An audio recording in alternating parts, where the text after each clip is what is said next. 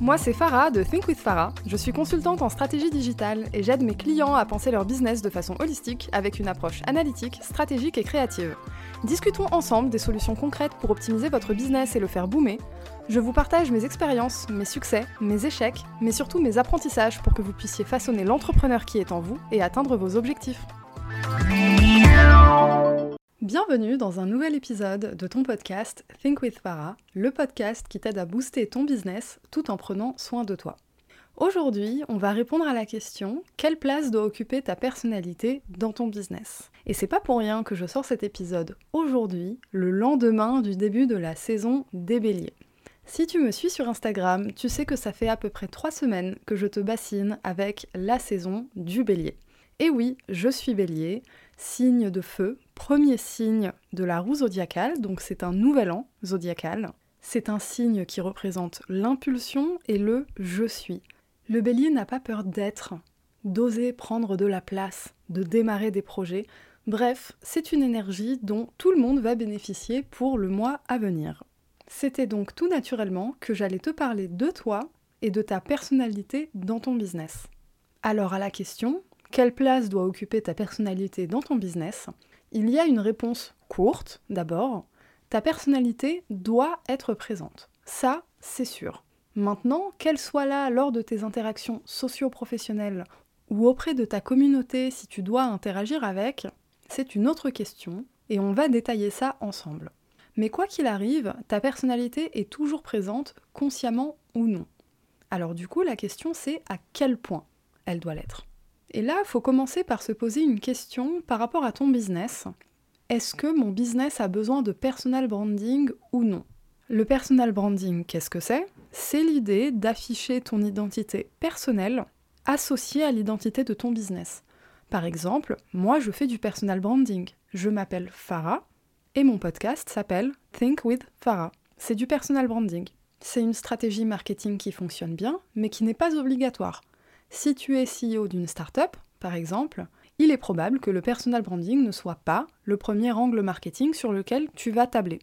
Ou du moins, tu peux t'en passer. Encore que, ça pourrait être très utile pour faire connaître ton produit, par exemple en écrivant des articles invités, en étant invité dans des podcasts, sur des chaînes YouTube, etc.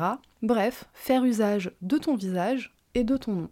Par contre, si tu es coach ou consultant ou consultante indépendant ou indépendante, ton nom, ton image, c'est ta marque. Donc là, pour le coup, t'as pas vraiment d'autre choix. Le personal branding, ça fait partie de la stratégie marketing de base de ton entreprise. Alors il y a bien des coachs qui font un choix différent, néanmoins, le cœur de métier de coach et de consultant, c'est qu'on est seul. Nous ne sommes pas une start-up, nous ne sommes pas une agence. Nous intervenons en direct avec nos clients, et donc, à un moment, qu'on le veuille ou non, c'est notre tête et notre nom qui va arriver sur la table. Donc, on l'a vu, le personal branding, c'est une stratégie marketing de positionnement, c'est-à-dire comment je m'affiche auprès de mes clients, auprès de ma communauté. Bref, quelle image j'ai envie de renvoyer et quel surtout rapport de proximité. Parce que l'idée derrière le personal branding, c'est de rendre un business plus humain, justement on montre un visage, on montre une personne, et du coup c'est beaucoup plus facile de s'identifier à ce business, et donc on va créer aussi un lien affectif. Il y a également un rapport de confiance qui se crée, et c'est pour ça qu'on parle de plus en plus de l'importance de l'authenticité dans le business. Alors on peut parler de l'authenticité sur plusieurs plans. À quel point êtes-vous authentique dans la création de votre produit? Est-ce que vous vous souciez réellement du problème auquel vous allez répondre ou est-ce que vous avez simplement envie de faire de l'argent sur la tête de certaines personnes? Voilà, on peut parler de l'authenticité au niveau du produit. Mais là, je parle vraiment de l'authenticité au niveau du marketing. À quel point tu corresponds à l'image que tu renvoies? Parce que comme je l'ai dit, le personal branding, c'est une stratégie marketing. Et comme toute stratégie marketing, il y a une étude de marché, il y a une réflexion sur l'image qu'on a envie de renvoyer et les conséquences que ça peut avoir sur notre business. Mais là, du coup, je parle de personal branding de manière assez froide, presque académique, et du coup, la place de la personnalité, pour le moment, elle s'y perd. Alors, point 2, comment faire marcher les deux ensemble, et ce de manière équilibrée? Je t'ai parlé juste avant de l'importance de l'authenticité en business. J'ai parlé de l'authenticité dans le produit, mais également dans le marketing. On va parler d'éthique au sens large. C'est un mot un peu parapluie, mais qui veut dire ce qu'il veut dire. Ça montre que on est authentique et qu'on prête réellement attention aux gens avec qui on travaille ou pour qui on travaille. Et si tu as écouté l'épisode 2 de mon podcast, tu sais qu'on attire ses clients. Et on attire aussi les opportunités qui nous correspondent. Donc en étant authentique, on va attirer des clients et des opportunités qui correspondent à notre niveau d'authenticité. Sauf que qui dit authenticité dit personnalité. Parce qu'en gros, t'as le choix entre te construire une image belle sur le papier, mais dans laquelle tu ne t'épanouiras pas forcément.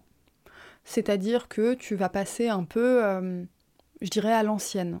Il faut faire bonne figure au travail, euh, quand on va travailler, on porte un masque, on n'est pas nous-mêmes, il y a des codes à respecter, c'est très froid, etc. Euh, c'est la bienséance au travail, tout ça, tout ça, tout ça. Et en fait, tu vas te créer une image pour plaire à ton client idéal et en imaginant les attentes que ce client idéal va avoir de toi. Mais du coup, en faisant ça, en fait, tu vas pas être authentique, tu vas pas être toi-même. La deuxième option que tu as, c'est oser être toi-même. Te sentir en phase avec ton business, et avec les relations que tu entretiens dans un cadre professionnel. Sauf que culturellement, en France, on n'est pas très très habitué à ça, surtout dans le monde du salariat. Je parlais tout à l'heure de bienséance au travail, etc. Moi, j'ai travaillé au Québec. J'ai travaillé en entreprise là-bas, et c'est pas du tout les mêmes codes. Par exemple, ici en France, on a comme norme, je dirais, le vouvoiement. On a un certain recul, une certaine distance avec les gens, et au Québec, pas du tout. Tout le monde se tutoie et c'est beaucoup plus chaleureux comme ambiance. Du coup, tu te doutes bien que la place de la personnalité là-bas, elle, elle est quand même un peu plus présente qu'ici. Heureusement, les choses changent, et pour la plupart des entrepreneurs, ces limites ont été dépassées depuis longtemps. Mais pour quelqu'un qui est dans le salariat depuis plusieurs années et a envie de se lancer, il y a quand même un petit truc à déconstruire de ce côté-là. Et même sans ça, d'ailleurs, certaines personnes traînent avec elles une peur du rejet, par exemple, ou une peur de l'abandon.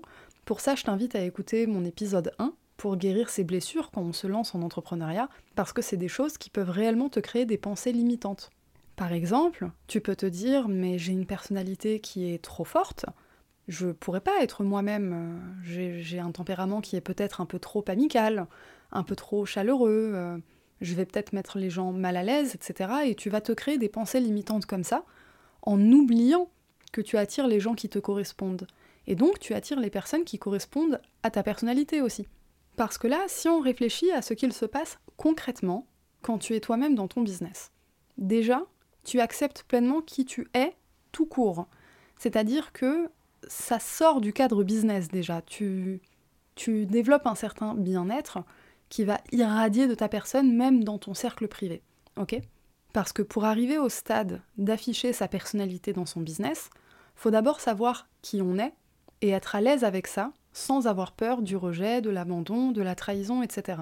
Alors je vais faire un petit disclaimer, je parle beaucoup de personnalité depuis tout à l'heure, mais afficher sa personnalité, ce n'est pas nécessairement être hyper loud et prendre toute la place. Les personnes introverties ont aussi une personnalité qui mérite d'être affirmée. Rappelle-toi, tu attires les personnes qui te correspondent. Donc si tu es introverti, tu attireras des personnes à la sensibilité correspondante qui n'auront pas juste l'impression que tu n'as pas de personnalité, mais qui correspondent vraiment à ta manière de communiquer, de t'exprimer, et qui auront simplement une sensibilité similaire à la tienne. Quant aux extrovertis, bon ben là c'est assez facile, tu prends de la place, tu prends de la place tout le temps, et tu as cette facilité-là. Maintenant, il faut quand même faire preuve d'esprit critique et bien identifier son cadre et avec qui on peut se comporter à 100% de notre personnalité.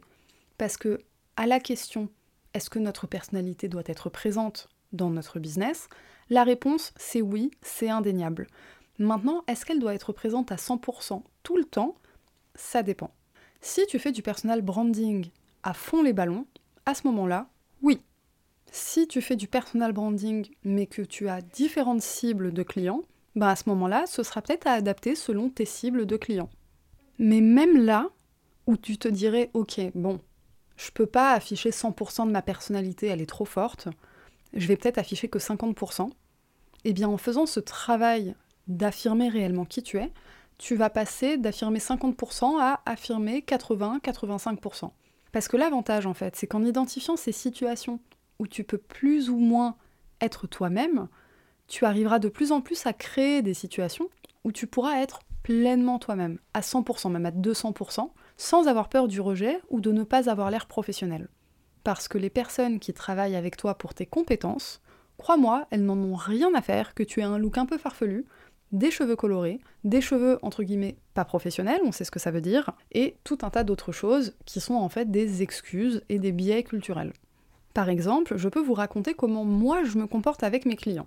Donc j'ai différentes cibles de clients. J'ai des étudiants déjà, même si c'est pas mes clients directs, j'ai des étudiants, donc j'ai une image de prof entre guillemets. Est-ce que je décide d'avoir une image de prof hyper euh, sérieuse et protocolaire et tout? Pas du tout, il y en a qui écoutent mon podcast, ils le savent, j'en ai même sur Instagram. J'ai d'autres clients pour mon activité de freelance avec qui je suis 100% moi-même et d'autres un peu moins. Là-dessus, je m'adapte à ce que le client est prêt à recevoir ou non. Maintenant, les clients avec qui j'estime que je ne peux pas être moi-même à 100% tout le temps, est-ce que je me retiens de parler d'astrologie? Non. Est-ce que je me retiens de parler de spiritualité? Non.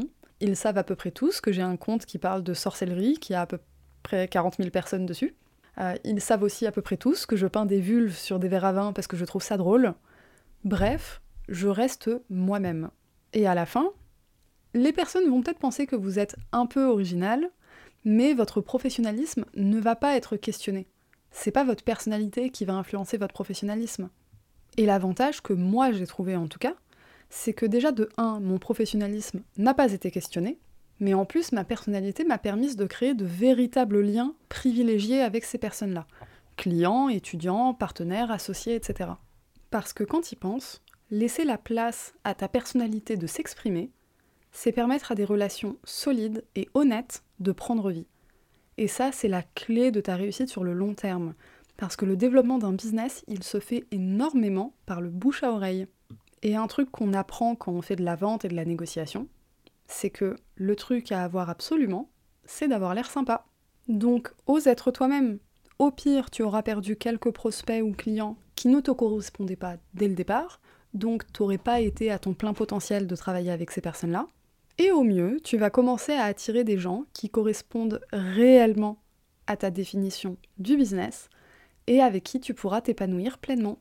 Voilà, on arrive à la fin de cet épisode. J'espère que tu arriveras enfin à exprimer pleinement ta personnalité sans douter, parce que ta personnalité a de la valeur, qu'elle compte et qu'elle est importante dans le développement de ton business, que tu décides de l'afficher par le biais du personal branding ou non, et que tu décides de l'afficher auprès de 100% de tes clients ou non.